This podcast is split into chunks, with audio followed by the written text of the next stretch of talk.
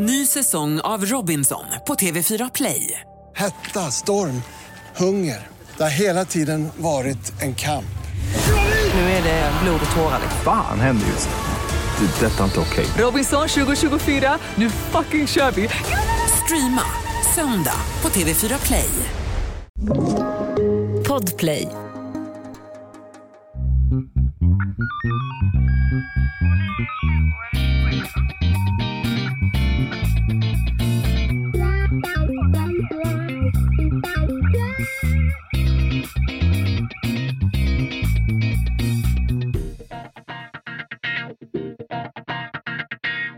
Välkomna till krimpoddarnas krimpodd Över min döda kropp. Med mig Anna Ginghede och Lena Ljungdahl. Vad fan har du tagit? är, det, är det inhalatorn som har gått rakt upp i cortex? Kortisonet som ja, får en att spilla ja. över lite. Nej, men alltså man vill ju variera sig lite. Ja, och det här, jag, jag gillar det ju. Det här... Folk brukar ha problem om de ska dra upp eller ner tempot på podden. Drar de upp tempot, då låter du normal. Och jag låter ju som den här hackspetten på Kalanka. Och drar de ner oss, då blir ju jag normal. Men då låter ju du som du har tagit en riktig jävla marinellafylla. Ja, det är så olika det där. Vilket tempo man, man lever sitt liv i.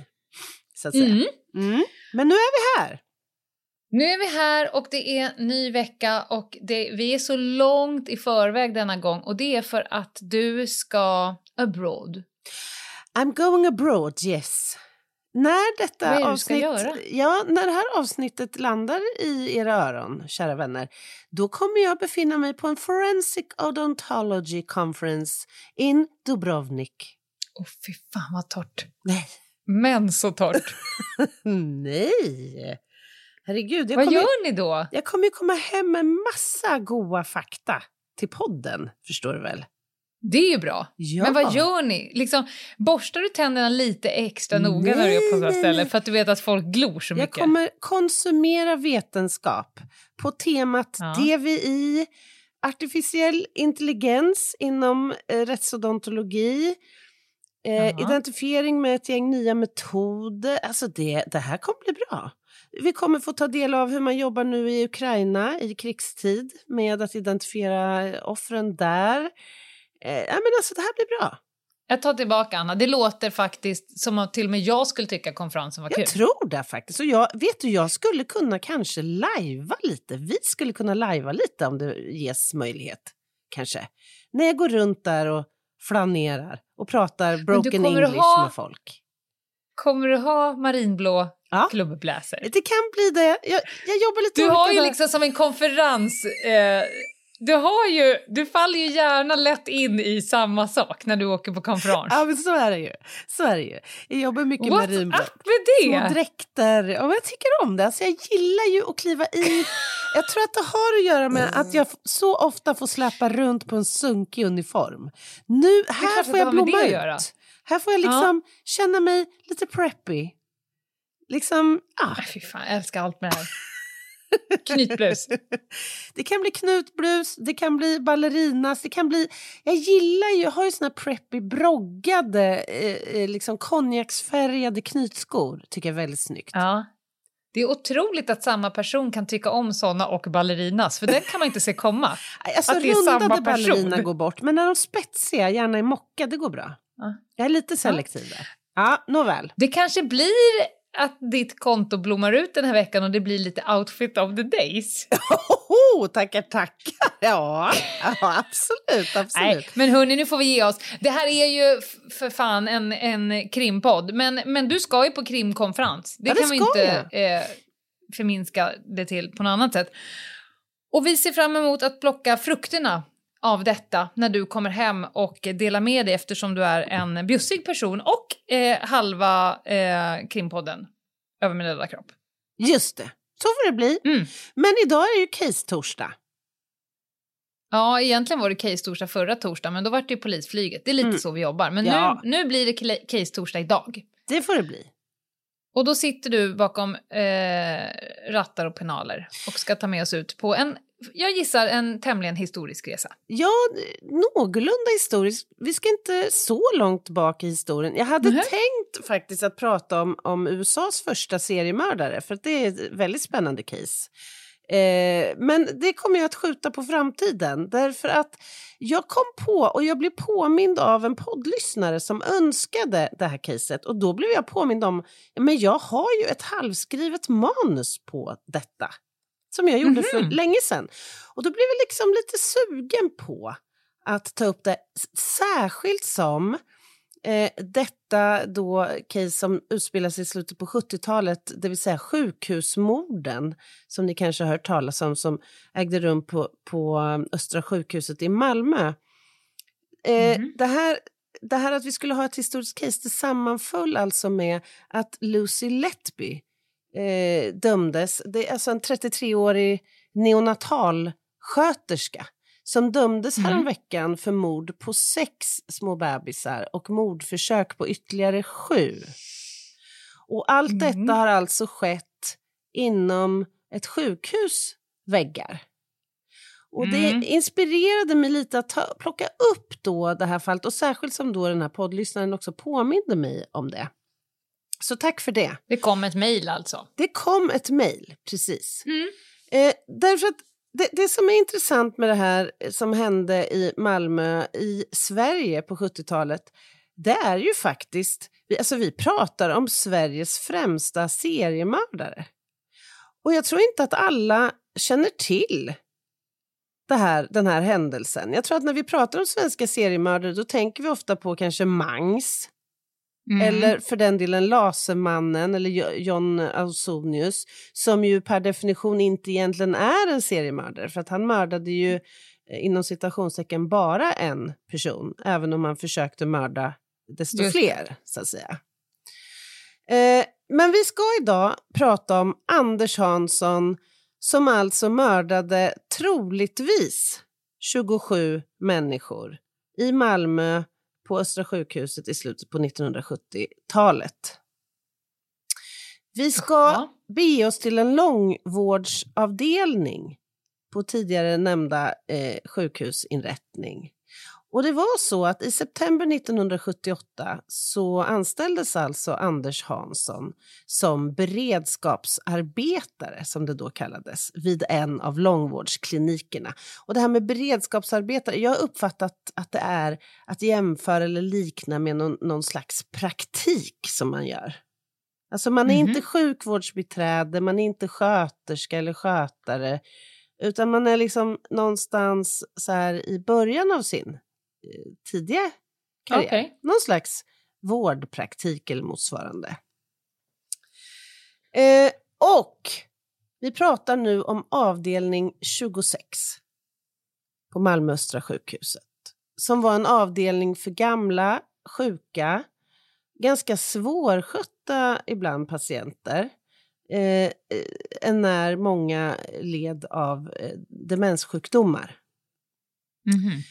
Men inte bara det, många hade ju naturligtvis också somatiska, alltså medicinska eh, problem så att säga.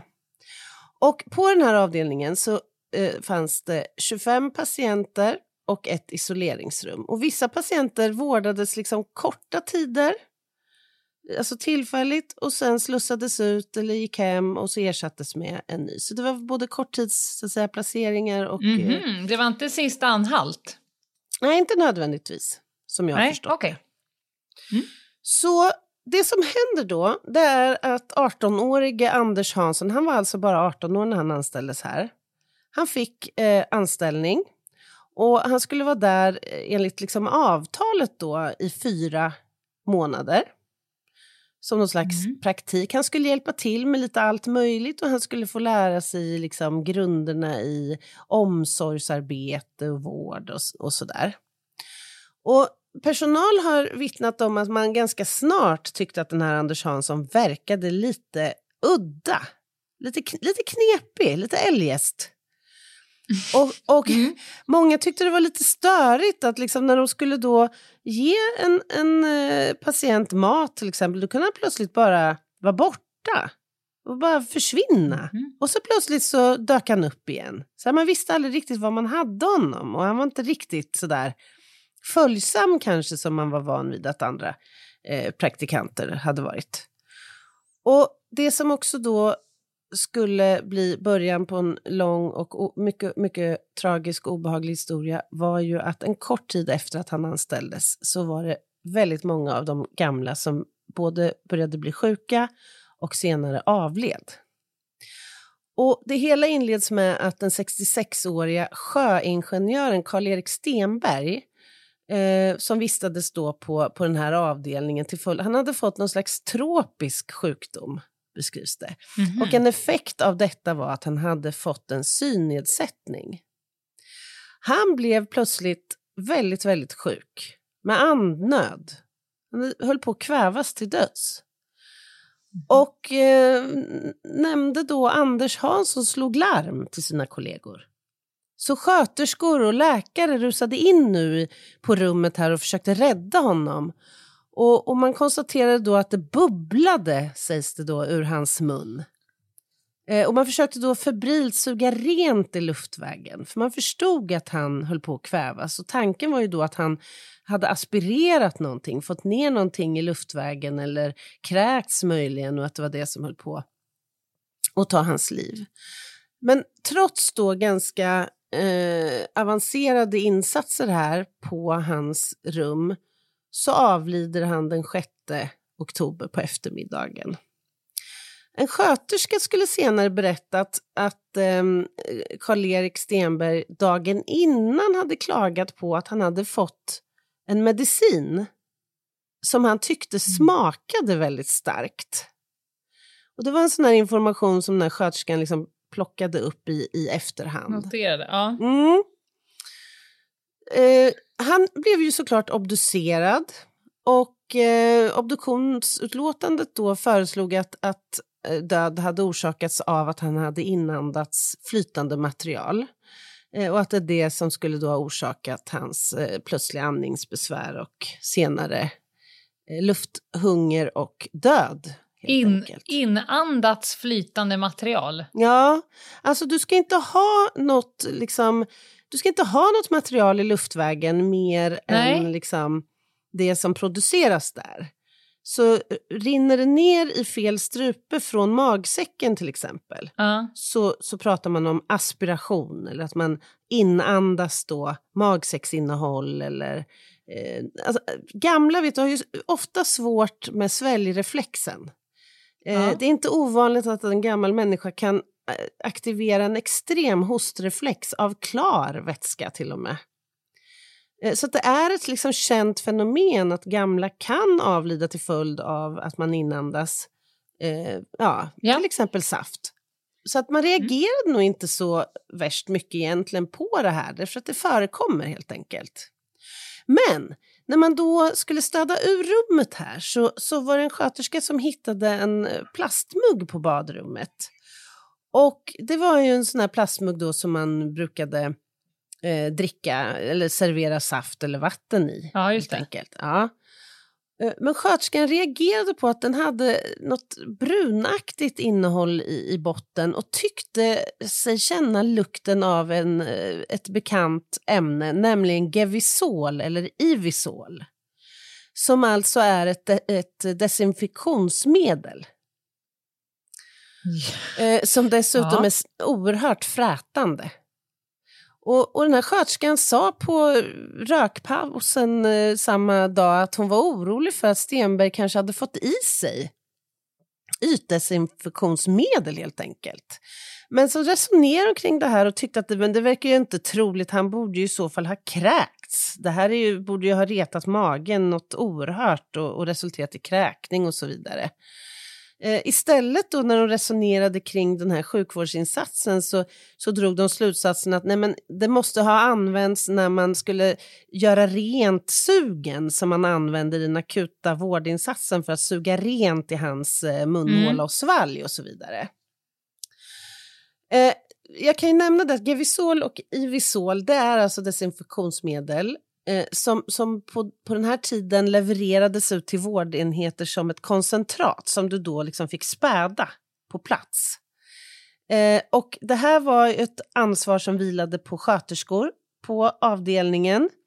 Men intressant nog så stod de här dunkarna i eh, ett olåst skåp på avdelningen. Mm. Mm.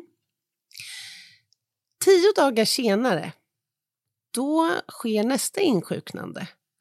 Och då är det så att det är en patient som har vårdats på den här avdelningen, avdelning tjugosex, som precis har återvänt från en öron-näsa-halsavdelning där eh, hen har vårdats tillfälligt på grund av eh, rodnade och såriga orala slemhinnor som plötsligt hade dykt upp.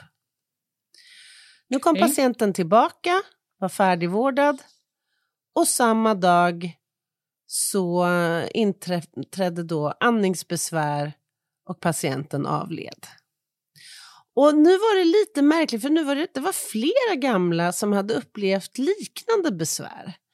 Och de hade ju överläkare på den här kliniken som, som funderade på vad det här kunde bero på. Man konstaterade att flera hade utvecklat lungödem, alltså lite vätskansamling i lungorna, på, ofta på grund av lite svaga hjärtan och sådär. Och att många levde med de här lungödemen en tid. Men, men många avled också eh, i det, så att säga. Ja, man, man diskuterade det här, vad det kunde bero på. Man, men man hittade ju närmast naturliga förklaringar. Och återigen att lungödem är ett tillstånd som drabbar företrädesvis gamla och åldrade människor. Och när man pratade med vårdpersonal så beskrev de att det var ofta samma förlopp när, när de gamla började insjukna på det här liknande sättet. Ena stunden så mådde de jättebra och andades till synes friskt och, och fint. Men sen bara en kort, kort stund senare när personal kom in så var antingen patienten avliden eller akut väldigt svårt sjuk med andnöd och kvävningstillstånd, och då de här, det här bubblandet ur munnen och eh, uppfattningen av att man inandades vätska. Gud vad orolig man skulle varit som anhörig om man hade sin gamling liggande på det här stället. Men skoja inte. Under den här perioden hade suttit ja. bredvid. Eller hur?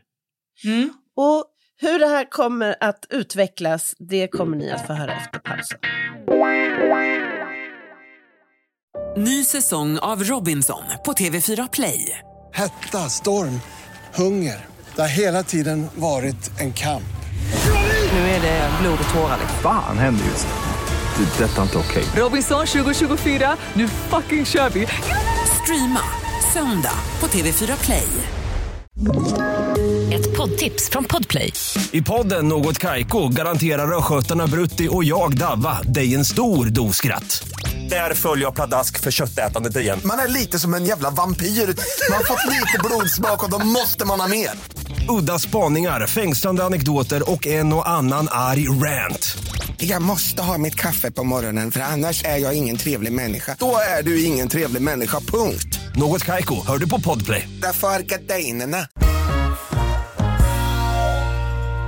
Välkomna tillbaka till Krimpoddarnas krimpodd Över min döda kropp och avsnitt trehundratjugofyra. Idag är det case-torsdag och Anna Ginghede, kriminaltekniker i Sweden, Sverige, håller på att gå igenom ett, ett case från sent sjuttiotal i Sverige där äldre människor som är i vårdinstans får ganska hastiga, dåliga förlopp och dör en efter en efter en. Mm. Och jag blir lite nyfiken på vad den här arton-åringarna har hållit hus medans de har blivit så här. Har han varit på jobbet en dag? Ja, men alltså, det är ju det som är lite intressant här. För att nu börjar ju personalen såklart att, att fundera på rimliga förklaringar till allt det här. Fortfarande så är det ju ingen, mm. inte så att någon misstänks för att liksom mörda folk. Men, men det är ju många frågor. Det måste ju ske någon form av haverikommission. Ja, men lite typ. Så är mm. det ju faktiskt. Det som är lite anmärkningsvärt, det är ju att det faktiskt ofta är eh, Anders som slår larm när någon av de gamla insjuknar. Han rusar iväg och liksom mm. tillkallar all personal som finns tillgänglig på, på avdelningen. Och får också då beröm för detta agerande såklart. För att många kan ju trots allt i alla fall tillfälligtvis räddas till livet genom tidiga då insatser. Och då får han beröm för att han så rådigt har äh, agerat. Fy, jag får så här flashback till någon film. Jag tror att det är Pianot eller någon liknande. Där är en liten unge som sitter och sticker pinnar så här på en hund. Så att den, och sen tröstar samma oh, hund efteråt. Och gud, får någon form av... vidrigt. Ja, och får någon, förmodligen någon form av kickback i, oh. i dopamin eller något oh. liknande. För att här sitter jag och tröstar dig. Fast att det, att det var jag själv som tillfogade i skada alldeles nyss. Det, det är preskat redan. Ja. Oh. Man undrar hur det funkar uppe i hjärnkontoret. Eller hur? Mm, ja. Ja, det man gör nu det är ju att man vill gå till botten med... Är det fråga om en epidemi som härjar? Ja, kan det, det vara en infektionssjukdom? Kan det vara legionärssjukan? Alltså man sanerar hela avdelningen för att försöka hitta svaret på gåtan. Varför så många insjuknar mm. vid, eh, inom samma tidsrymd och med samma... symptom. Det ska sägas också att vid den här tidpunkten så är det personalmässigt lite rörigt på den här avdelningen. Och jag har läst mig till att den tjugofyraåriga Sven Walter som precis hade avslutat sina medicinstudier och då alltså var underläkare blev anställd här på, eller var anställd på avdelningen och fick ta ett mm. enormt stort ansvar trots sin väldigt unga ålder och eh, ringa yrkeserfarenhet. Eh, och han, han hade reagerat på det här att, som något som var onormalt att så många avled. Men han var ju också oerfaren och vågade väl inte liksom lita riktigt till sin magkänsla. Nej. Eh, han pratade med sina överordnade då överläkare, men de lugnade honom med att nej, men obduktionen har ju inte visat något annat än liksom normala och naturliga fynd så att vi kan inte göra så mycket. Men, men Sven Walter reagerar också på att, för att han ansvarar nämligen för grannavdelningen, avdelning tjugosju. Och där är patienterna mycket friskare. Hur kan det komma sig att liksom, två närliggande avdelningar, ja men är du med? Det är märkligt. Mm. Nåväl, nu kommer vi in i oktober. Och nu är det då ytterligare en manlig patient som, som avlider. Samtidigt som en annan kvinnlig patient eh, har insjuknat och blivit väldigt, väldigt dålig. Hon är fortfarande vid liv. Och det ska gå bara några dagar till och så larmar ytterligare en patient, den här gången Iris, på personalen. Hon var jätteupprörd och sa att det var en man som hade hällt något starkt i halsen på henne. Och jag tror inte det är så ovanligt, tyvärr, att man kanske inte alltid förhåller sig till information från en demenssjuk eh, åldrad patient som adekvat eller trovärdig eller så här. Alltså, jag tror absolut att det ligger någonting i det. Att man, så här, ja ja, lite som med barn. Lite ja, ja. som med barn, ja, precis. Mm. Och det var lite så i det här fallet att man, ja, men vadå hällt någonting i halsen. Och hon beskrev den här mannen eh, med ett utseende som man senare mycket riktigt tyckte passade faktiskt in på Anders. Bland annat så nämner hon att den här mannen ska ha burit glasögon, vilket eh, okay. Anders gjorde.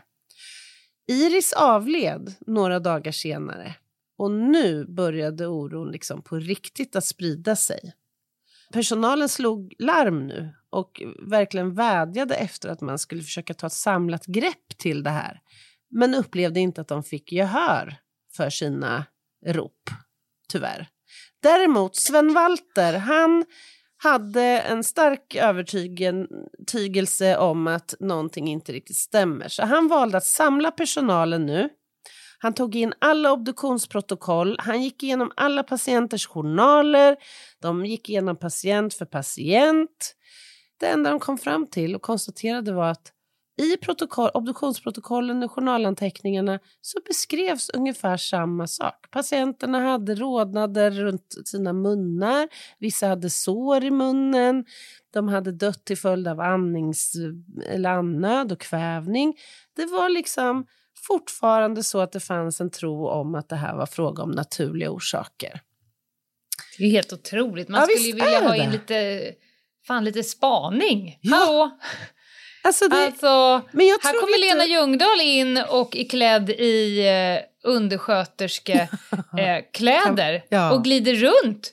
Bara random på avdelningen. Hej, jag kommer från... Uh. Jag, vad var det hette? Jag är beredskaps... Eh, någonting. Arbetare. Ja. ja, jag är beredskapsarbete. Jag ska jobba här nu i, i fyra månader. Lär mig allt jag kan. Den där ja. jäveln hade man ju knipit på fyrtiofem minuter. Men då måste ju någon i ledningsfunktion säga att det här... Vi måste göra det. Någonting. Precis. Ja, och inte hela tiden säga... Det Nej. är ingenting. Det är ingenting. När varenda lampa blinkar blå. Ja, nej men alltså jag, jag kan ju konstatera när jag läser om det här och när jag hör intervjuupptagningar med människor som var anställda här att mm. det här, det fanns ju stark oro hos många och liksom övertygelse om att det är något som inte stämmer. Men jag tror att det här är till, till mångt och mycket effekten av liksom grupppsykologi.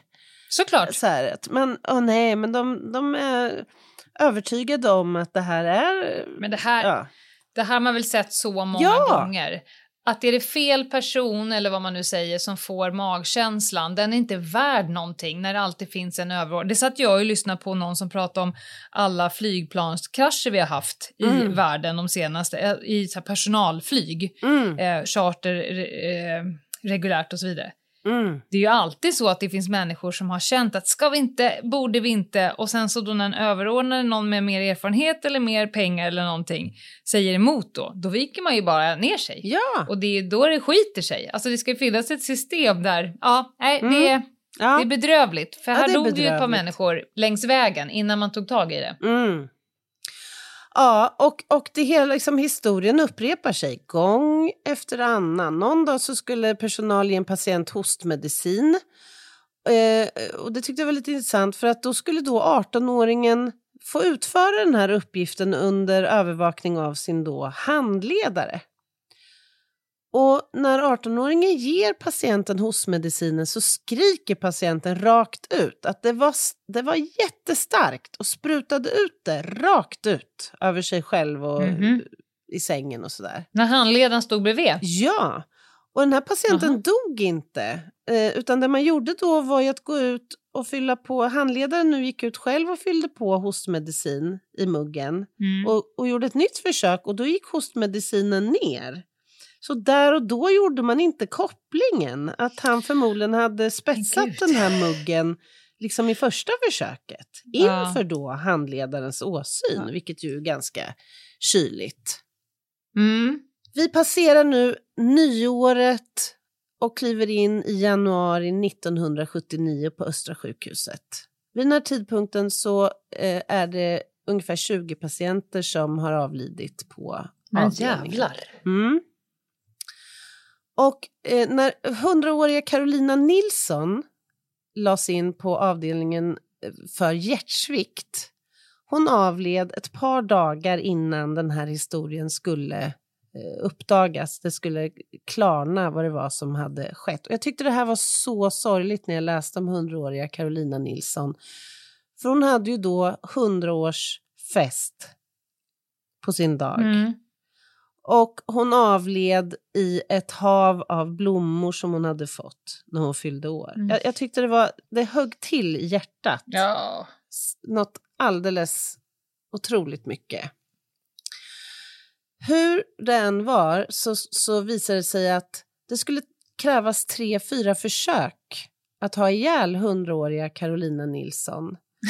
Ja, det är helt otroligt. Oh.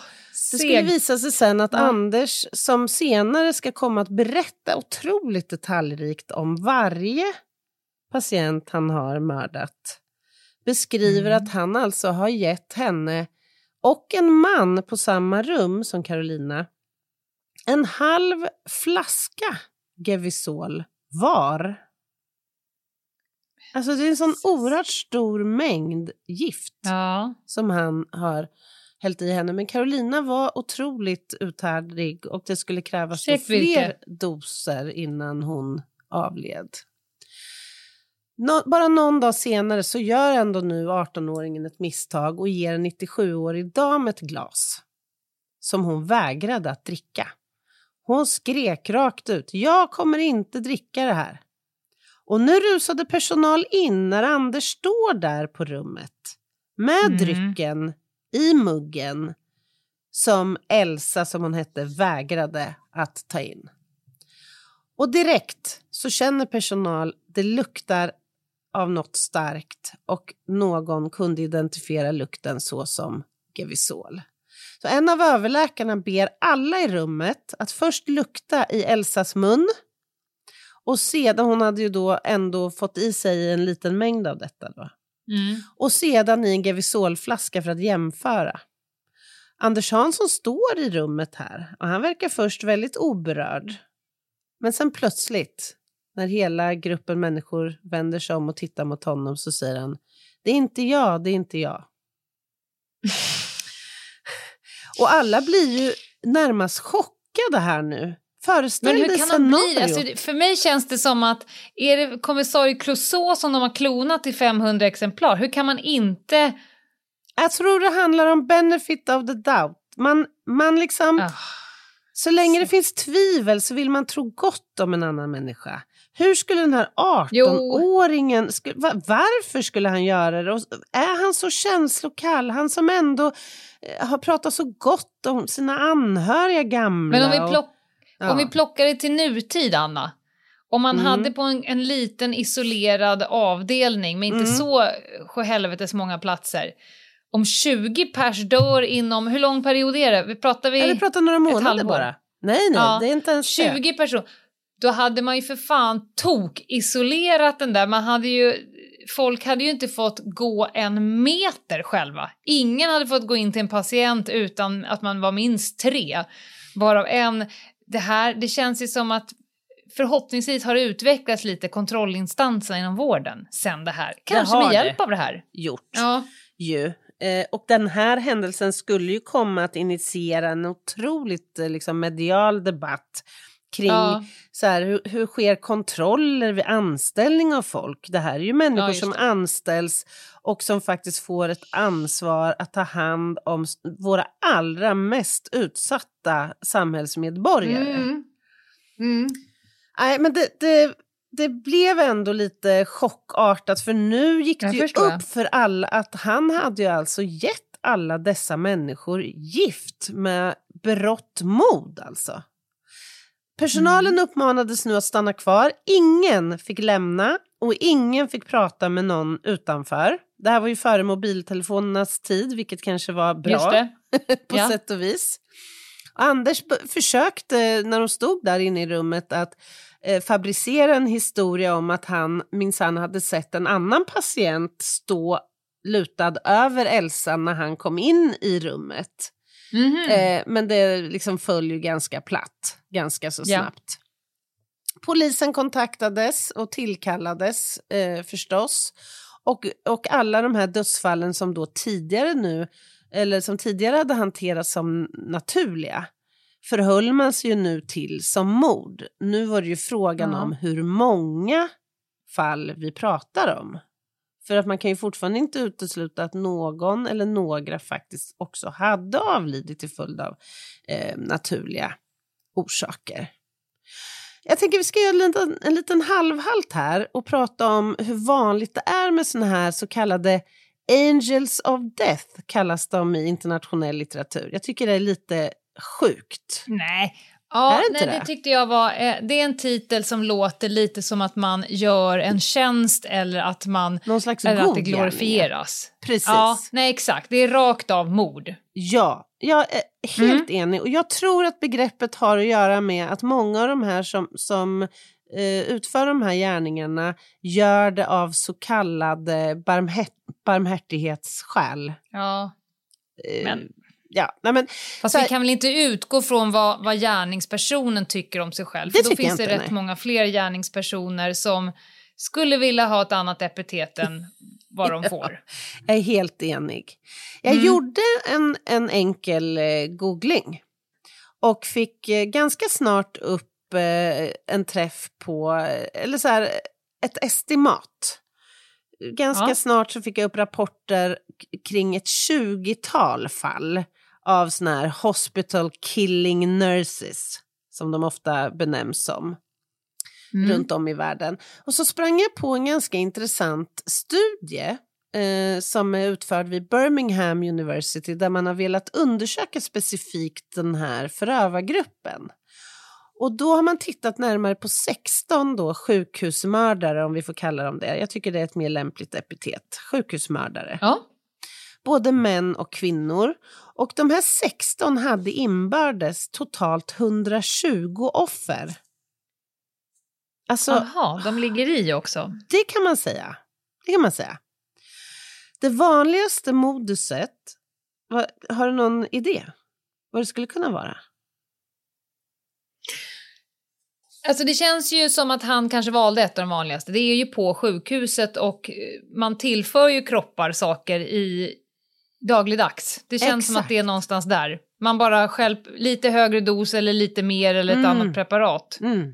Det var helt rätt, Lena. Förgiftning är vanligast och det är mm. ju inte konstigt. Framförallt så har du tillgång till olika saker. Ja, just det. Mm. Så att förgiftning är vanligast. Eh, inte sällan med hjälp av insulin eller opiater mm. eller kalium. Eh, så att, ja, intressant tycker jag. Och när man tittar på de här människornas personlighetsdrag då, så visar det sig att de hade några gemensamma nämnare. Dels hade samtliga, i princip samtliga, hade svårt med relationer. Att etablera sunda och goda relationer utanför då arbetet. Eh, många hade en historik av psykisk instabilitet, depressioner och, och annat. Många hade erfarenhet av att byta arbetsplatser regelbundet, och det kanske inte är så konstigt därför att det är lättare att flyga under radarn så att säga om man har ihjäl ett par stycken på ett ställe och sen snabbt byter ja. arbetsplats. Jag tror också att det hänger ihop med att man har svårt med relationer. Det kan människor det vara. Som byter relationer ofta byter ofta också arbetsplats. Mm, sant. För att det är en form av relation. Ja, helt riktigt. Ja, verkligen. Eh, och många föredrar att jobba nätter. Och det är inte heller så svårt att förstå om man inte har ett förövarperspektiv. Att, så att säga, att det är mindre övervakat och det kanske är lättare att utföra sina gärningar på, på natten helt enkelt. Mm. Eller tillgripa då läkemedel eller droger. Men man då ska prata om tänkbara motiv eller drivkrafter bakom den här förövartypen, ja men då måste vi först säga någonting om eh, det altruistiska eller barmhärtighetsmördartypen. Alltså de här mm. som mördar därför att de är övertygade om att de faktiskt gör offret en, någon slags tjänst. Att, att offret slipper lida eller offret har det bättre så att säga som avliden än i livet och så vidare. Men då tänker jag mer på så här, en anhörig till någon mm. som s- verkligen ser sin respektive lida och, och tänker att det här är fel, men jag, det trumfar att göra den mm. här tjänsten. Än någon som bara far runt på ett sjukhus och random har ihjäl folk för att jag anser att du mår bättre av att vara död. Mm. Det tycker jag är två ganska stor, det är en stor skillnad. Mm. Ja men det, det kan sätt. man mm. Ja men jag håller med, och vi känner igen det här till exempel från när, när barn mördas av föräldrar, mm. då är det ju inte sällan faktiskt ett sånt motiv som ligger bakom.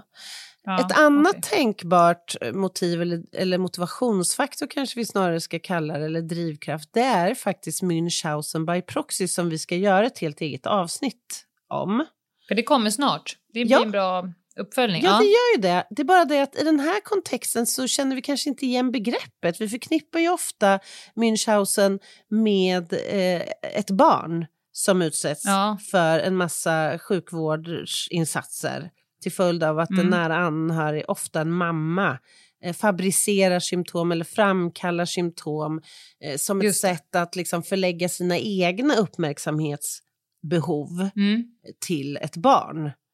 Fan, det avsnittet kommer jag tycka är så jobbigt. Men ja, absolut. Tungt, verkligen. Det är, det är tungt. Mm. Men om man, om man liksom kopplar det här resonemanget till Anders Hansson, så, så finns det ju faktiskt några överensstämmande faktorer här. För det första så gillar han ju att spela en roll som räddare vad det verkar. Alltså han slår mm. larm, han tillkallar personal och försöker visa sig. Han får uppmärksamhet. Han får mm. uppmärksamhet. Och den tredje möjliga förklaringsmodellen, det är ju att det är en tvärsadistisk person som helt enkelt njuter av att se ja. en annan människa lida eh, och, och så. Mm. Och frågan är vad som drev Hansson, men framför allt, hur är det möjligt, det har jag funderat väldigt mycket på, hur är det möjligt att Sveriges största och mest utbredda seriemord kan ske på en vårdinrättning i Sverige? Mm. Är det inte helt ja, men det, jag... osannolikt egentligen? Ja, men det var det jag var inne på. Det, det är ju ett underbetyg av systemet. ja. ja, av rang. Nej, men systemet, kontrollinstanserna. Eh, jag menar, ligger man... Du, både du och jag har ju legat i rum på sjukhus. Och någon mm. kommer in då och då med någon jävla bytta med svälj det här. Mm. Ja. Man det är inte så att man, inte. man gapar och sväljer. Mm. Ja, nu ska jag koppla in den här droppen till er. Själv ser de ut som att de är, har en kemdräkt på sig. Ja. Nu ska vi ha dropp rätt in i ditt blodbana här mm. nu. Så här, tryck på den här knappen om du håller på att dör. Absolut. Man, man är ju så... Vad I säger händerna. Man? Skör Utlämna. Och så i händerna. Exakt. Mm. Man är mm. helt i någon annans våld. Och då finns det någon form av tyst kontrakt att ni vet ja. för fan vad ni håller på med. Ja. Och att det är rätt person som gör det och att ni inte tar in någon mördare. Men det här har jag Nej. tänkt så mycket på. När man kliver ja. in, alltså så här, den här makt, maktförhållandet mellan ja. en lä- vi, vi tar läkaren som exempel och mig som patient. Mm. Hur absurt det egentligen är. Mm. Så fort jag kliver in på ett sjukhus och en läkare säger, ja men då kan du ta av dig småbyxorna och allt på underkroppen. Ja. Och, dig. och man bara, ja, absolut, ja, jag gör det. Jag tar av mig inför Lå- dig. Helt, som jag aldrig... Låt oss alla minnas att jag fick ta av mig på kroppen och sen skulle jag fotograferas. Det här var ja. ju på ett sjukhus i Skåne. Ja. När jag fick vandra att jag genom korridoren förbi pressbyrån och åka hiss med en främmande kar i t-shirt och småbyxor och kängor. Ja, du gjorde det. Ja. Ja, men vad fan? Man blir som att man blir... slightly lobotomerade. Man bara, okej. Okay. Ja, och så känner man så här, hela kroppen bara, men för så här kan det för fan inte gå till. Nej, men nej. man helt satt man i vanmakt. Och ja. hela ens logik och förnuftcentrum ja. helt stängs av. För att det finns, det finns ju också att man ska ju ha en tilltro till vården. Därför ja. att de gör en ju frisk. Och det ligger i sakens natur att de ska vilja göra en frisk. Ja. Men, men då bör man ju med den makt, skeva maktbalansen mm. som det faktiskt är. Mm. Eh, hantera den med yttersta vördnad mm. och respekt. Mm. Framförallt när det handlar om våra äldre. Ja, för lägg också till att våra äldre har ju sällan fysisk eller verbal förmåga. Kapacitet, eller andra nej. förmågor att faktiskt säga ifrån när deras integritet rubbas. Eller när de ja. faktiskt upplever ett övergrepp. Det behöver inte vara frågan om det. Men det centrala mm. är vad en människa Upplevelse. upplever. Ja. Hansson beskrevs ju eh, intressant nog av vissa som fullständigt oduglig och svår att jobba med. Eh, mm. Men andra beskrev honom som faktiskt ganska omsorgsfull. Och han pratade gärna om sin egen mormor och farmor och liksom... gamla som någonting han genuint brydde sig om eh, och v- värnade om. Han var ofta, eller han var punktlig och han infann sig på jobbet när han skulle och det var inga försovningar och allt det där som annars kan förknippas kanske med ungdomars så att säga första eh, försök på arbetsmarknaden. Ja. Och jag tänker, jag var inne på det, det här med grupppsykologiska fenomen. Jag tror inte det är givet att man så att säga misstänker sina, så här, att man skulle misstänka en arbetskamrat i första taget och särskilt kanske inte en yngling som kommer in som, som liksom, jag vet inte. Ja, jag vet inte. Jag, jag tror inte. Jag tror inte det är så konstigt att det hinner gå en tid så att säga innan misstankar i alla fall väcks och riktas mot Nej. en person Nej, det är ju i en tydligt sån här, här kontext. Anders han greps naturligtvis och anhölls, och snart så började man ju pressa honom i långa och många förhör. Han ville mm. initialt inte alls tillstå eh, något engagemang i de här dödsfallen. Han hade inget med detta att han göra. Slingrade sig. Han slingrade sig. Men ganska snart trots allt så skulle han vika ner sig, som vi säger på eh, snutslagg. Ja. ja. Mm. Och erkänna först sjutton mord, men successivt allt fler. Och till slut så erkände han och beskrev väldigt detaljrikt tjugosju mord och femton mordförsök. Och detta gör honom Herregud. till Sveriges utan konkurrens genom tiderna värsta seriemördare. Hmm. Det här, eh, vi, jag är lite intresserad av den rättsliga prövningen såklart, och efterspelet och, och sådär. Och det kommer eh, ni andra också få höra efter en reklampaus. Ny säsong av Robinson på T V fyra Play. Hetta, storm, hunger. Det har hela tiden varit en kamp. Nu är det blod och tårar. Fan händer just det. Detta är inte okej. Okay. Robinson tjugo tjugofyra, nu fucking kör vi. Streama söndag på T V fyra Play. Ett poddtips från Podplay. I podden Något Kaiko garanterar röskötarna Brutti och jag Davva dig en stor doskratt. Där följer jag pladask för köttätandet igen. Man är lite som en jävla vampyr. Man har fått lite blodsmak och då måste man ha mer. Udda spaningar, fängslande anekdoter och en och annan arg rant. Jag måste ha mitt kaffe på morgonen, för annars är jag ingen trevlig människa. Då är du ingen trevlig människa, punkt. Något Kaiko, hör du på Podplay. Därför är gardinerna. Välkomna tillbaka igen till Över min döda kropp. Och över tjugosju, tjugosju stycken döda kroppar har Anders Hansson på sitt samvete. Och nu är han hos polisen, han är anhållen, han har erkänt. Vad händer nu, Anna? Ja, de var ju naturligtvis intresserade av varför han hade gjort detta. Och han mm. eh, åberopade barmhärtighetsmotivet. Han hade tyckt synd om de gamla människorna, beskrev han. Och han betraktade sina insatser, som man kallar dem, som någon form av dödshjälp. Han tyckte synd om mm. de gamla. Han ville hjälpa dem till döden. Mm. Skulle man, ska man tro på det här? Snabbspåret till pärleporten. Alltså mm. jag... Nej, det låter som en otroligt rimlig och naturlig eh, story att, säga. att dra. ja. Nej, men att dra ett förhör när man är misstänkt för tjugosju mord. Vad ska han säga? Ja. Jag är nyfiken på hans eh, psykiska status.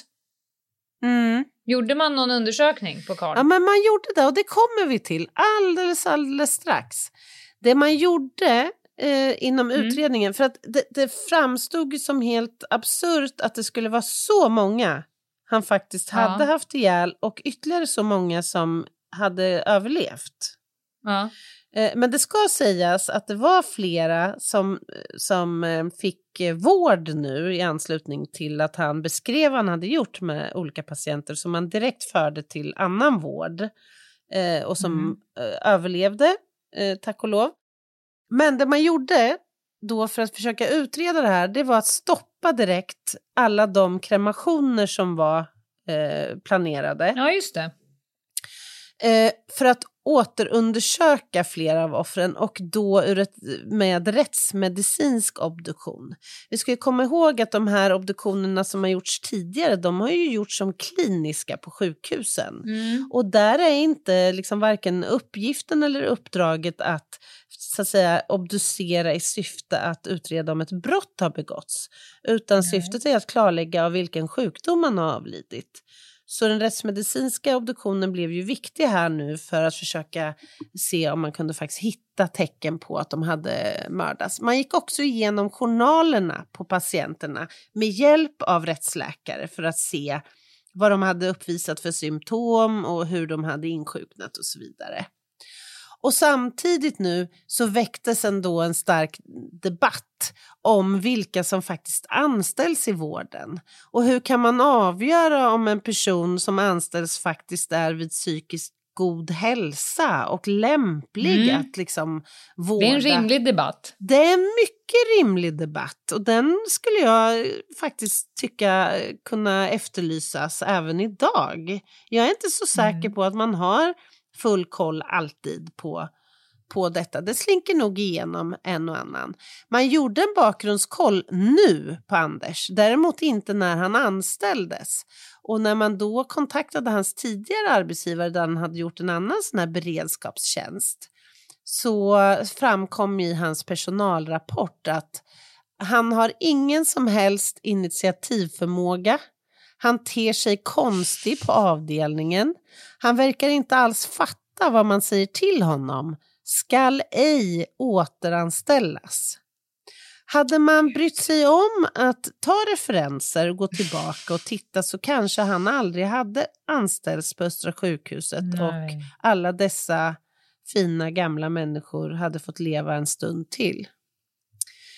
När man gjorde då en rättspsykiatrisk undersökning av Anders, så kan man läsa i utlåtandet att han beskrevs som mönstergosse, robotartat väluppfostrad, lindrigt underbegåvad, tycker varken bra eller dåligt om sina offer, mm-hmm. oförmögen att beröras av sina handlingar, anses också som farlig. Det låter som att det är rätt mycket empatistörning. Eller hur? Mm. Verkligen. Och jag tänker att det är ju ganska rimligt. För hur skulle man annars förmå sig? Klara av det. Nej. Ja. Absolut. Ja, det stod ju snabbt klart att Anders inte skulle kunna dömas till fängelse utan till rättspsykiatrisk eh, vård. Och trots att han hade erkänt mord på tjugosju patienter under hans tid som, som verksam på avdelningen, så kunde man bara mm. styrka och väcka åtal för tretton mord och ett mm. antal, jag vet faktiskt inte exakt hur många mordförsök. Eh, och det fanns ju egentligen inget tvivel om att han sannolikt hade mördat flera. Men man kunde inte visa det, eh, helt enkelt. Be- bevisa det. Får jag ställa en fråga? Ja. Om det här hade skett idag, Anna, och man mm. hade, säg att det hade uppdagats i det där rummet när alla står där och han står i hörnet och säger det var inte jag, det var inte jag. Och kriminaltekniker Anna Ginghede hade kommit till platsen så som en brottsplats. Ja. Hur hade du angripit den? För då har du ju en brottsplats som är en, en, en sjukhuskorridor. Men ja, du har också, du har också kroppar som mm. brottsplats. Varje mm. kropp är ju en brottsplats. Både de vid liv och de som är avlidna. Ja, men obduktioner hade blivit eh, såklart viktiga. Nu var ju frekvensen ja. av dödsfall så tät, så sopor hade varit viktiga. De här kärlen, ja. Gevisolkärlen måste ha tagit vägen någonstans. Alla muggar, mm. hur, har, hur har man rört ihop den här blandningen? Alltså försöka hitta den typen av material som kan spårsäkra. Sängkläder mm. och annat. F- fingerspår på muggar. Ja. Ja. Såna, den typen av inriktning tror jag. Hästjobb, jag hör hästjobb. Ja. Kanske när städade man det här rummet senast och sva- svabbade av golvet på sjukhus, så gör man ju det ganska regelbundet. Vem har stått bredvid sängen nyligen? Finns det ett, en, ett skoavtryck där kanske? Ja. Ja, jag vet ja, inte. Spännande. Ja. Mm. Han dömdes i alla fall tjugoåttonde augusti nittonhundrasjuttionio till sluten psykiatrisk vård för slutligen då elva mord och sexton mordförsök. Och eh, att betala skadestånd till samtliga offers eh, familjer. Och han släpptes, frisläpptes från Sankt Lars sjukhus i Lund nittonhundranittiotre. Han kanske lyssnar på det här då? Kanske. Vem vet? Är det nu vi får ett mejl? Det har ju hänt förr. Om jag säger så här, vi är inte den första podden som belyser fallet. Eh, så är det faktiskt. Men han är jäkligt Nej. välkommen att höra av sig. Absolut. Vi brukar ju mest, vi är ju mest så att säga intresserade av att inte orsaka smärta och lidande för offer och anhöriga. Mm, det är vi. Det är väl vårt huvudsakliga fokus. Mm. Ja, ja, ja. Mm. Verkligen. Och just därför kanske så skulle jag också, jag vet att det här blir ett långt avsnitt, men jag skulle så gärna vilja avsluta det här avsnittet med att säga några ord om våld mot äldre. Därför att det här är en grupp människor som ligger mig så varmt om hjärtat. Det, det har det gjort även eller sen jag jobbade som tandläkare eller sjukhustandläkare och träffade många gamla. Ja, jag vet. När jag insåg mm. hur sköra och utsatta de här människorna är. Och hur de försummas många gånger. Faktiskt. Inte mm. bara med ont så att säga uppsåt. Utan även av anhöriga som inte orkar med sina gamla. Faktiskt. Som lämnar dem ja, till gud, sitt jag... öde mer eller mindre. Jag hade en sån eh, som granne. En, en fruktansvärt härlig men utsatt tant som mm. bodde vägg i vägg med mig. Ja. Helt neglected av sina Usch, barn. Så hon, try- hon stod på balkongen med sin käpp och dunkade morsekoden för S O S Nej, men... i balkongräcket. Eh, så man satt och t- tv och hörde liksom kort, kort, kort, lång, lång, lång, kort, kort, kort. Och vi rusade in då. Men, men du har ju för fan barn och barn. Ja. Man kan inte någon växla upp nu. Det Nej, det är tragiskt. Bedrövligt. Ja. Alltså att många gamla utsätts... och lider faktiskt i det tysta. Det beror på att det finns så mycket fördomar om våra gamla, så kallad ålderism. Vi mm. förhåller oss inte till gamla människor som människor, utan vi förhåller oss till gamla människor som deras ålder. Vi ska komma ihåg mm. att gamla människor kan utsättas för våld i relationer och utanför relationer precis som människor i alla andra åldersgrupper. Det är bara det att det är ännu svårare för gamla att slå larm, att sätta sig, försätta sig i säkerhet och tillkalla hjälp. Dessutom så riktas inte sällan våldet deras så att säga utmaningar. Är man funktionsnedsatt fysiskt till exempel, så kan det vara populärt att plocka undan en rollator eller binda fast en gammal så att den inte kan röra sig. Eller placera en gammal på en övervåning så att man inte kan ta sig ner från övervåningen. Den här Nej, typen fy av exempel. Fan alltså! Ja. Men sånt det här bara krypa under huden på en. Ja, det är såklart att det gör. Men det är ju för jävligt. Men inte ger dem mat och näring. Så att de ligger som kollin i en säng. När mm. de vårdas av en nära anhörig. Som inte har förmåga, kapacitet eller lust. Utan sviker och kränker deras omsorg. Och nu ska jag tala om hur ni kan re- äh, agera på detta. Om ni känner oro Bra. för en, en gamlis. Och det, gamlis säger jag med, med hjärt, från hjärtat. Ja, men gamlis och gamlingar, alltså jag vet att vissa ibland tycker att det är en del av ålderism, men, men jag tror att du har tillräckligt mycket på konto för att folk ska förstå det. Att det är med full kärlek. Mm? Vi ska hjälpa våra gamlisar. Vi har ju en skyddslagstiftning i socialtjänstlagen som riktar sig till barns väl och ve. Ja. Som vi kan använda när vi känner oro för ett barn. Den kan inte tyvärr tillämpas när det gäller en gammal människa. Däremot så är socialnämnden... Du pratar om Sol fjorton. Ja, tack Lena. Mm. Däremot så kan vi faktiskt göra en anmälan ändå. En liten specialare. För det är nämligen så att socialnämnden i våra kommuner är skyldig att beakta alla anmälningar som kommer in. Och då kan man antingen direkt eh, skriva en anmälan, beskriva vad man känner oro för, vad man har observerat, vad man tror en gammal utsätts för. Och tillskriva den, skicka den till vård- och äldreförvaltningen i ens kommun. Man kan också ringa och rådgöra, men då måste man tänka på att förhålla sig anonymt till den eh, det gäller. För annars så betraktas mm. det ju som en anmälan som sker. Just det. Sker våld eller omsorgsbrister inom en vårdinrättning, då har vi ju våran Lex Sarah. Och det här handlar om att personal då i vissa verksamheter faktiskt är skyldiga att rapportera missförhållanden. Så man är skyddad mm. om man gör det. Att man vågar så att säga visselblåsa om att inom den här organisationen fungerar det inte som det ska. Nej. Och det innebär ett hot och en risk för våra gamla. Så Lex Sarah och skyddslagstiftningen, men för guds skull glöm inte också att polisanmäla om det är fråga om brott som begås mot våra gamla. Bra, Anna. Jätteviktigt. Eh, jättebra att du tog upp det på slutet. Det är en bedrövlig eh, händelse det här med, med Anders Hansson som seriemördade massa patienter ja, och äldre personer.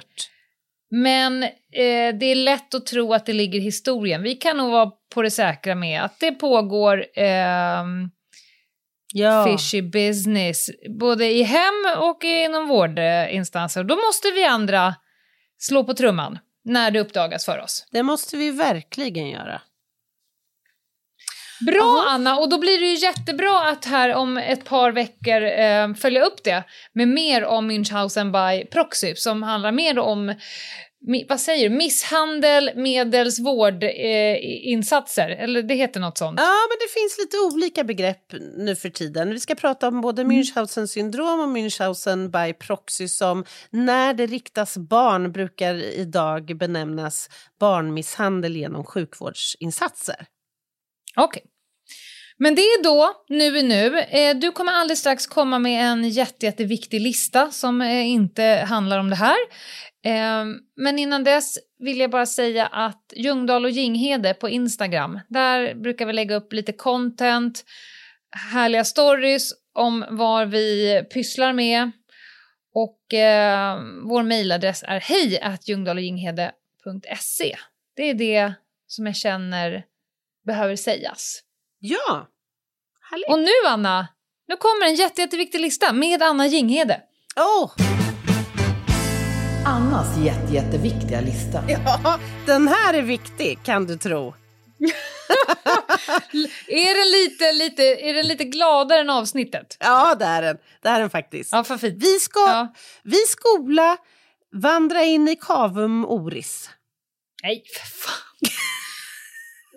Ja, men jag tycker, alltså ibland hur många så jävla jag... lister kan man ha på, på munhålan? Men jag känner att jag, jag tycker att den här delen av mig får lite, lite utrymme i podden. Ja, du pratar om du det, det P D V, att ha en till... det är terror, ja, det är skolsäkerhet. Ja. Nej. Ah. Och så lite munhåla i krimpoddarnas krimpodd.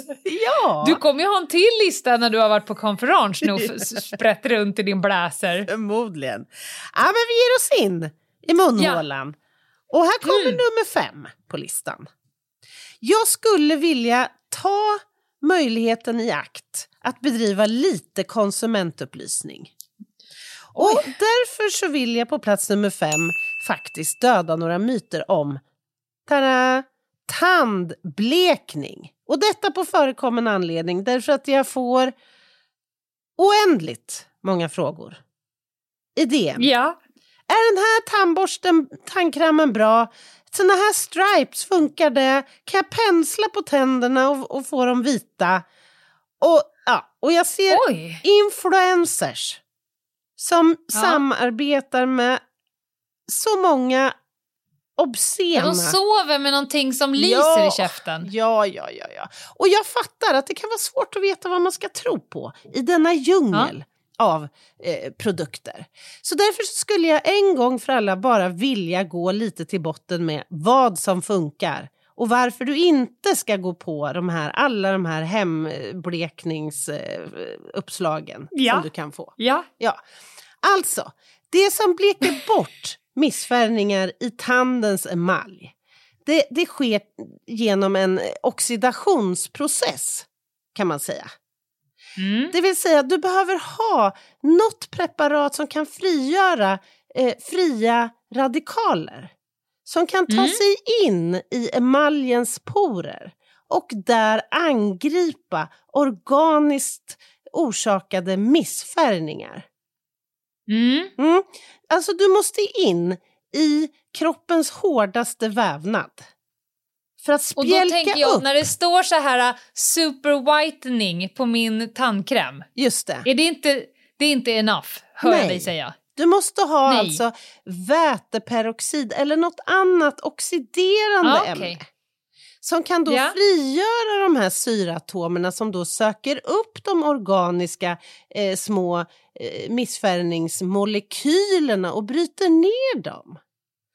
Och, och det är ju så ja. att emaljen består ju till största delen av oorganiskt material. Nästan nittiosex till nittiosju procent. Och resterande tre till fyra procent är då de här missfärgningarna. Så därför måste du liksom ha någonting som klarar av att lösa upp emaljen, gå in, bryta ner missfärgningen utan att påverka och förstöra emaljen. Och, det är, och det. är det produkter som jag kan gå och handla då i mataffären? Det låter ju inte så, som att de säljs Nej. där. Och det kommer Nej. till alldeles strax. Jag ska bara nämna då att många av de här alternativa produkterna som ju bevisas bleker. Ja, mm. de är bevisligen blekande. Men det de gör är att de bleker för att de ruggar upp och påverkar hela emaljytan. Och påverkar... Aha, de bleker och förstör. De bleker och förstör, helt enkelt. Mm-hmm. De är basiska nämligen. Så de påverkar eh, liksom pH-värdet så pass mycket så att de istället fräter i emaljen.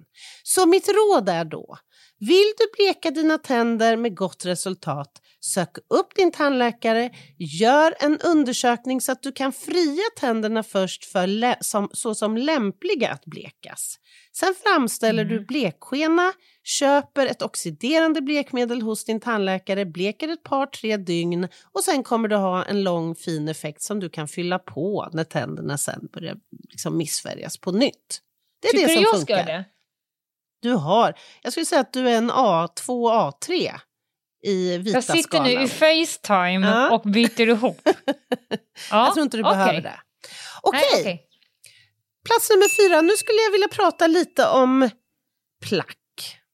Du vet den här... Men får jag bara säga en sak ja. på blekning? Jag ja. måste säga en sak. Ja, varsågod. Vi satt i, i, i en deppig Kinnarpsoffa på polishuset på, i spanrummet och pratade. Jag vet inte hur vi kom in på det, men vi pratade om analblekning. Och då är det en av spanarna. Det är en av spanarna, för då var, det var snack och det var rätt mycket kvinnor tydligen på den tiden som analblekte sig. Nej. Och då var det, jo, jo, jo. Och då var det en av spanarna som tittade och han såg lite ut som en sju, med sju mila blick tittade han ja. ut så här. Och han såg väldigt fundersam ut. Mm-hmm, mm-hmm. Och så säger han till slut, för jag frågade så här, vad, vad tänker du på? Så här, vad är, vad är det? Vad är det du inte så här ja. förstår? Han bara, nej men alltså. Har kvinnor så mycket rövskägg att det går att bleka? Alltså han trodde att man blekte håret. Åh, oh, jag orkar inte. Jag orkar så inte. Jag bara, vad har du haft för syner framför dig sista tre minuterna? Olika frisipage och permanent. Vad kan man jobba med? Okay. Jag, bara, nej, jag tror att okay. det är huden, inte själva håret. Oh, ja, förlåt. Det var ett litet sidspår, ja, men jag var tvungen. Nu, nu plats fyra. Men det kommer mm. inte hindra mig från att fortsätta prata lite grann om den här, du vet, geggiga, lite smetiga ja. beläggningen som man ibland faktiskt visuellt kan se på sina kamraters tänder. Då kan man tänka att mm. oj, här har det inte mekaniskt rengjorts på ett tag, utan här har det ansamlats då en biofilm av bakterier. Mm.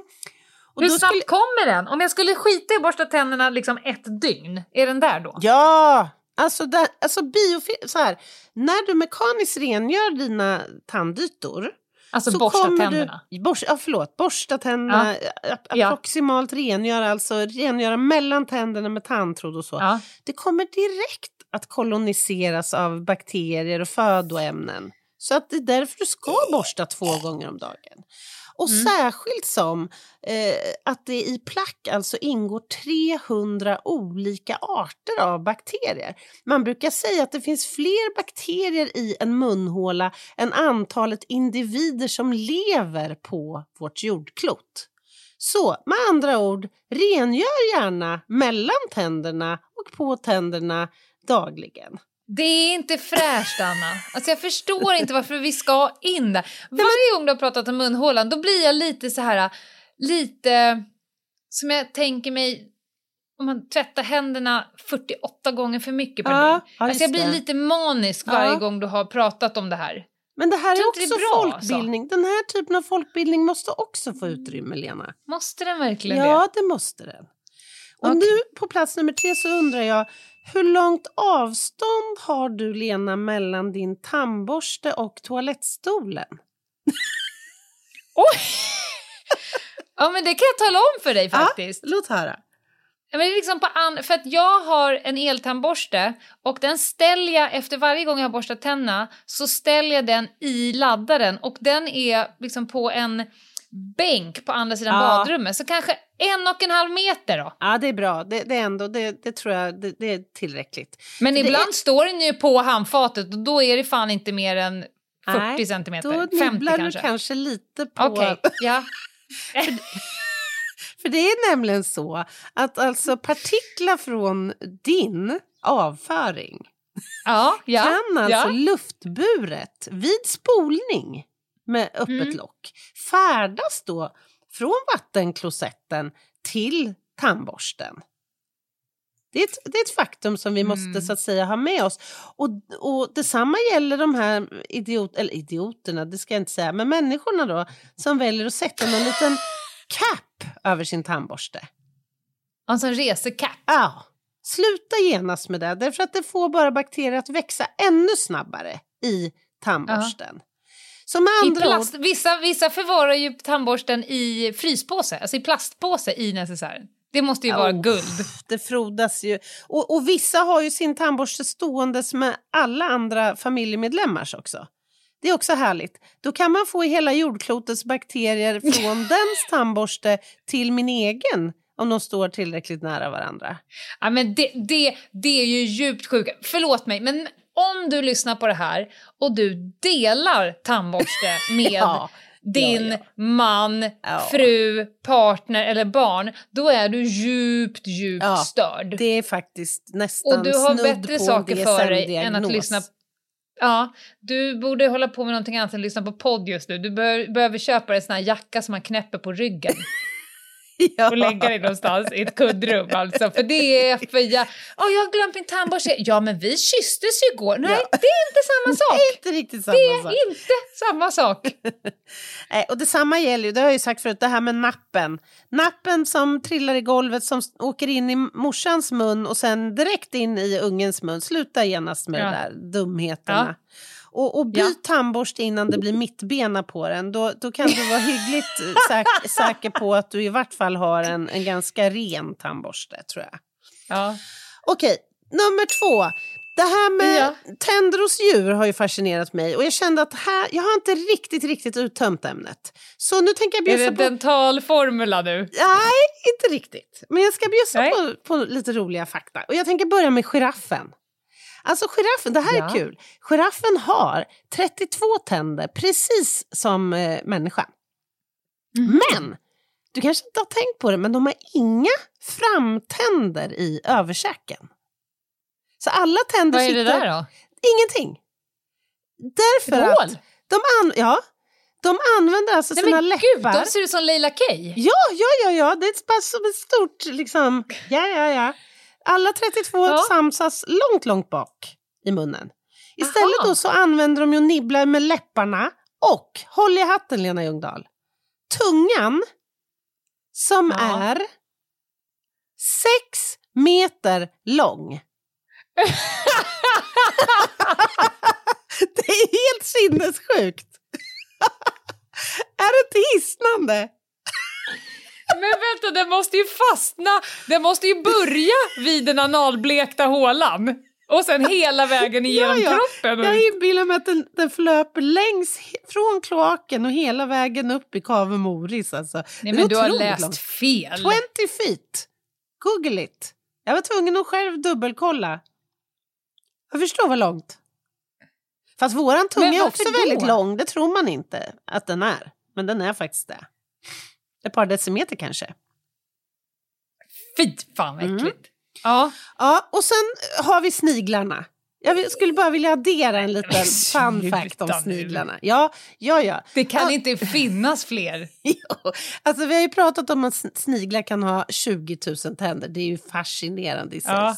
så att säga. Ja. Men det, vi var tydligen inte klara där. För att nu har jag hittat, förstår du, en liten mollusk. En liten eh, vatten. En snigel kan vi kalla den. En liten mm. vattensnigel. Som inte nog med att den har sina tjugo tusen tänder. Jag har också förstått, nu läst mig till, att tänderna utgörs av världens hårdaste material. Hårdare än titan. Och det enda jag kan tänka på när jag har fått den här informationen där, varför? De ja, äter ju för fan bara plankton väl. Vad ska det vara så...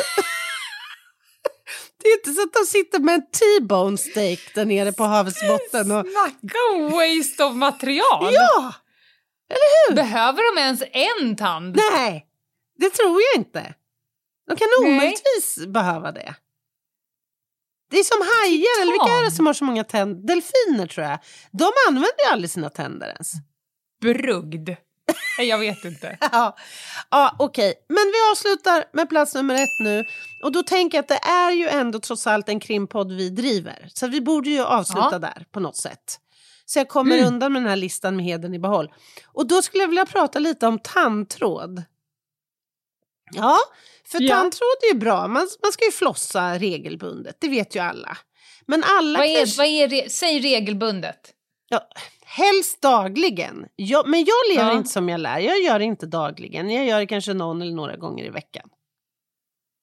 Du skickar väl upp en snus mellan tänderna? Precis. Så är det klart. Jajamän, ja. jajamän. Tandtråden okay. mm. är bra. Men den har andra möjliga användningsområden också. Den kan användas vid flykt från fängelse, har jag noterat. Mm-hmm. Mm-hmm. Och det var precis vad som hände nittonhundranittiofyra. När, är, när en intern på ett fängelse i West Virginia flätade tandtråd till ett rep som användes för att klättra upp för en vägg och kunna fly. Men v- vad har de för tillgångskvot på tandtråd? Ja, det är orimligt mycket. De har baxat såklart. Eller hamstrat. Vad som är. Jo, jo, men... Ja, okej. Okay. Men ja, det, ja, det är ju hårt. Tandtråd. Det är hårt. Ja. Jag kör ju tandtråd. Och då lindar man ju liksom runt ena fingret runt andra så att man mm, får liksom mm, grepp. Mm.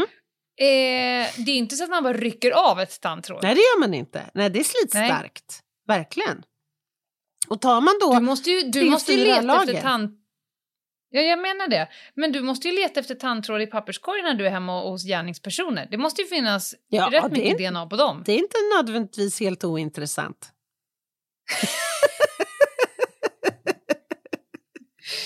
Fy fan vad äckligt. Att all, allt det här med äckligt. Allt det här ja, är äckligt. Men jag tyckte ändå... Jag tror ändå det sitter några där ute nu som känner sig upplysta.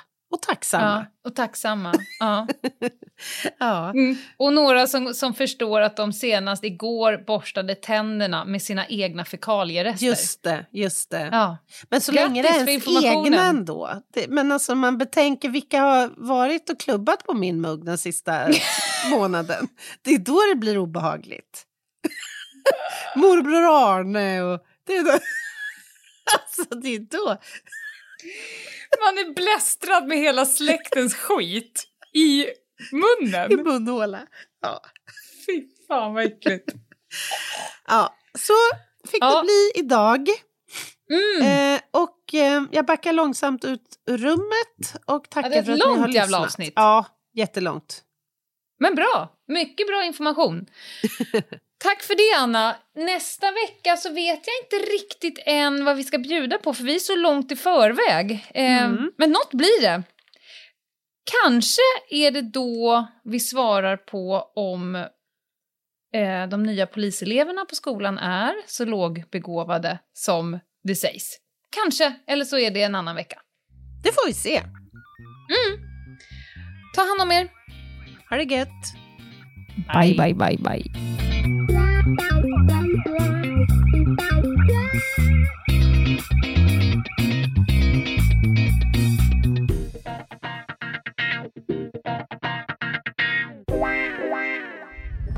Podplay, en del av Power Media. Ny säsong av Robinson på T V fyra Play. Hetta, storm, hunger. Det har hela tiden varit en kamp. Nu är det blod och tårar. Fan händer just det. Det är detta inte okej. Robinson tjugo tjugofyra, nu fucking kör vi. Streama söndag på T V fyra Play.